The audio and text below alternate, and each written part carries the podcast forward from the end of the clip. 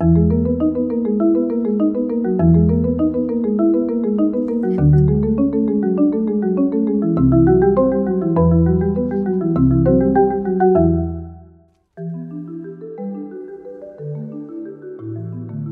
I've always struggled with when playing on a Magicka Dragon Knight is dealing with their poor sustain and low mobility.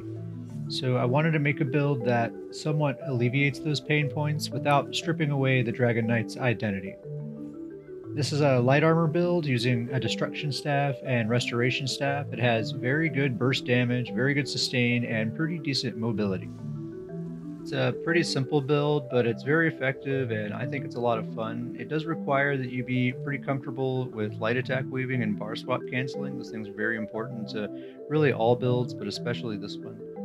And this particular version of the build does use two crafted sets. So if you're going to use the exact same setup I'm using here, there's going to be some jewelry crafting involved, which isn't a big deal for everyone, but for some people it is. But there are a lot of alternatives that will give similar results.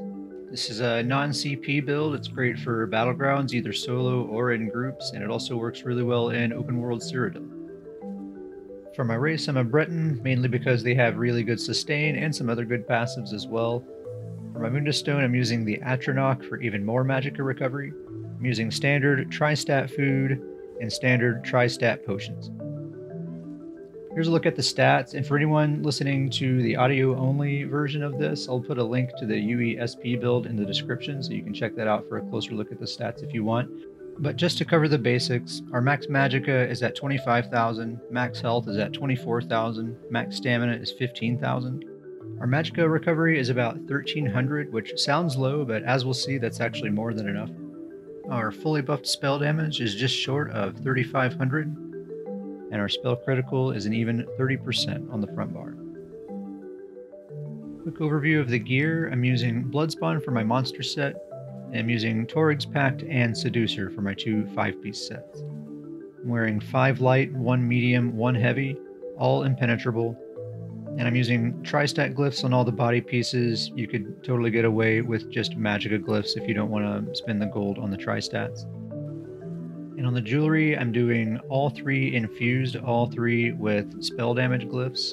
And for my weapons, I'm using an infused flame staff with a flame glyph on the front bar, and an infused resto staff with a weapon damage glyph on the back bar. Let's start with Toryg's Pact. The 2 through 4 piece bonuses seem perfect for Magicka Dragon Knight. It gives us spell damage, maximum health, and armor, all things that are useful for a Magicka Melee Brawler. And the 5 piece bonus is really interesting. It increases the potency and reduces the cooldown of your weapon enchantments by 30%. And if you compare that to the infused weapon trait, that increases the potency by another 30% and reduces the cooldown by 50%. So if you combine those together, you have a 60% increase in your glyph potency and an 80% reduction to the cooldown. So the result is your weapon glyphs end up being among your most powerful tools. Your flame glyph hits almost as hard as your whip, and it fires about every other light attack. This is often my number one source of damage when I review the numbers in combat metrics. And the weapon damage glyph on the back bar gives us 587 spell damage. This is where a significant portion of our spell damage comes from. It's easy to proc, easy to keep up 100% of the time, uh, as long as your light attack weaves and your bar swapping is pretty consistent. I think Seducer is often seen as a beginner set, but I actually think it's one of the best sustained sets in the game. It gets somewhat underappreciated. Especially as a Breton, it stacks very nicely with the Magicka Mastery passive. It's a combined total of 17% cost reduction to all of our Magicka abilities. Plus, once we factor in our Combustion passive, which gives us Magicka whenever we set enemies on fire, and our Battle Roar passive, which gives us resources whenever we use an ultimate, we have quite a lot of sustain that doesn't show up here on the stat sheet. Another good option is Lich, which is also a very good sustain set, but I do prefer Seducer for this build because I feel like it's more reliable. There's no proc, it's always active, and I just feel like I get more out of it. But if you'd rather use Lich, that totally works just fine also and it's hard to get away from Bloodspawn as a Dragon Knight. I've tried a lot of different monster sets, but at the end of the day, Bloodspawn is simply the best monster set for a Dragon Knight most of the time. I need the resistance because we spend a lot of time in our enemies' faces. I need the ultimate because it's a big component for our damage and sustain. So it's just hard to get away from this set. It's the best choice in for most Dragon Knight builds. And on my front bar, on my fire staff, I'm using a flame glyph. As I mentioned earlier, this is where a significant portion of our burst damage comes from. And I'm using a resto staff on the back bar because we need to be using a two-handed weapon so that we get the full potency out of our weapon glyph. Uh, since we're relying on Toryg's Pact so much for our outgoing damage, we really need to make sure we're using a two-handed weapon. That's why we're not using uh, Sword and Shield for the back bar. Let's talk about the skills. For my main spammable, I'm using Molten Whip, and this is also the main burst ability that I'm trying to pull off as part of my combo. Um, so it has that stacking effect. Whenever you activate a different Ardent Flame ability, you build up a stack of Seething Fury and an extra 75 spell damage for 5 seconds. Uh, and then that can stack up to three times. So you get all three stacks, and basically your whip deals double damage, uh, or actually probably a little more than double damage because you're getting that extra spell damage at the same time. Um, so this hitting uh, at the same time as our glyph proc from Toryg's Pact and all of our dots sticking on them at the same time, it hits very, very hard and often will be the finishing blow. I'm using Engulfing Flames for the damage over time and the fact that it makes me do 10% extra damage to anybody that I hit with it.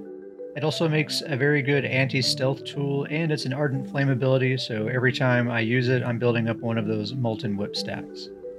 I'm also using Burning Embers again for the damage over time and also for the big burst heal that it gives whenever the ability expires or when it gets recast. You want to be sure and try to keep this active on enemies at all times. And it's another Ardent Flame ability, so whenever we use it, again, we're generating another Seething Fury stack from our Molten Whip. Using Empowering Chains as my gap closer. I like this ability because it gives me Empower after using it. Since my light attack weaves are already so very strong in this build, this is just adding even more potency to that, which is pretty nice. The Major Expedition is also pretty nice, and it's also another Ardent Flame ability, so it generates another Seething Fury stack. Cauterize is a really strong heal over time. It can apply to me or my teammates. It also gives me Major Prophecy while slotted, which increases my spell critical rating and it's another Ardent Flame ability, so again, when I use it, I'm generating more Seething Fury stacks. And for my main front bar ultimate, I'm using Ferocious Leap, best ultimate in the game. It deals a whole bunch of damage, it's an AoE, it functions as a gap closer. Uh, it also gives me a huge damage shield when I use it. I can use it defensively or offensively. Uh, it's a really great ultimate. So as you can see, aside from our ultimate, every ability on our front bar is an Ardent Flame ability. So almost everything we do on the front bar is generating those Molten Whip stacks. So we're going to get those big, juicy double whips quite frequently. On the back bar, of course, I'm using Fossilize for my main stun. I'm using Blessing of Restoration for my main burst heal. I'm using this instead of my class burst heal because I like to be able to heal my teammates as well as myself. Plus this one's a little bit cheaper anyway.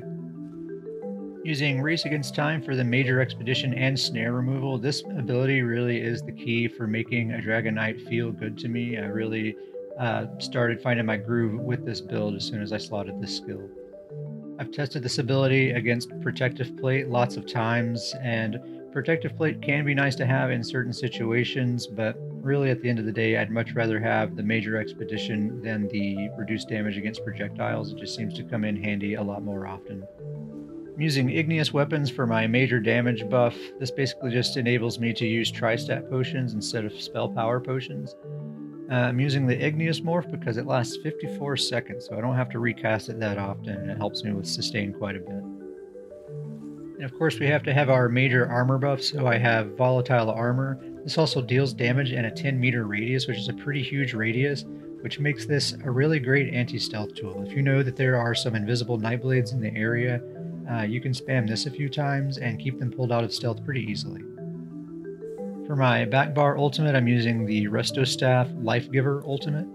Between this ultimate, the Blessing of Restoration ability, and Cauterize, we actually can make a pretty effective healer in a pinch when we need to be, even though we're not really spec for it.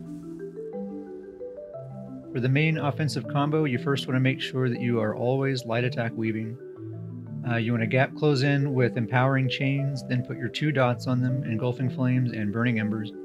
At that point, you already have all three of your seething fury stacks, but don't use them yet. First, swap to the back bar and do a light attack into a Fossilize. That gets your back bar uh, weapon glyph procced. Then swap to the front bar and hit them with the big Molten Whip, or if Leap is ready, hit them with Leap, then Molten Whip. If they're almost dead, then just keep spamming Molten Whip to finish them off.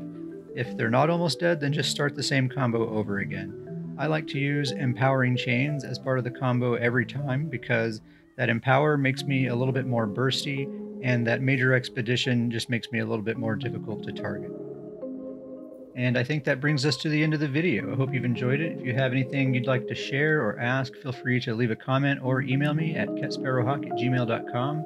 In the meantime, good luck out there.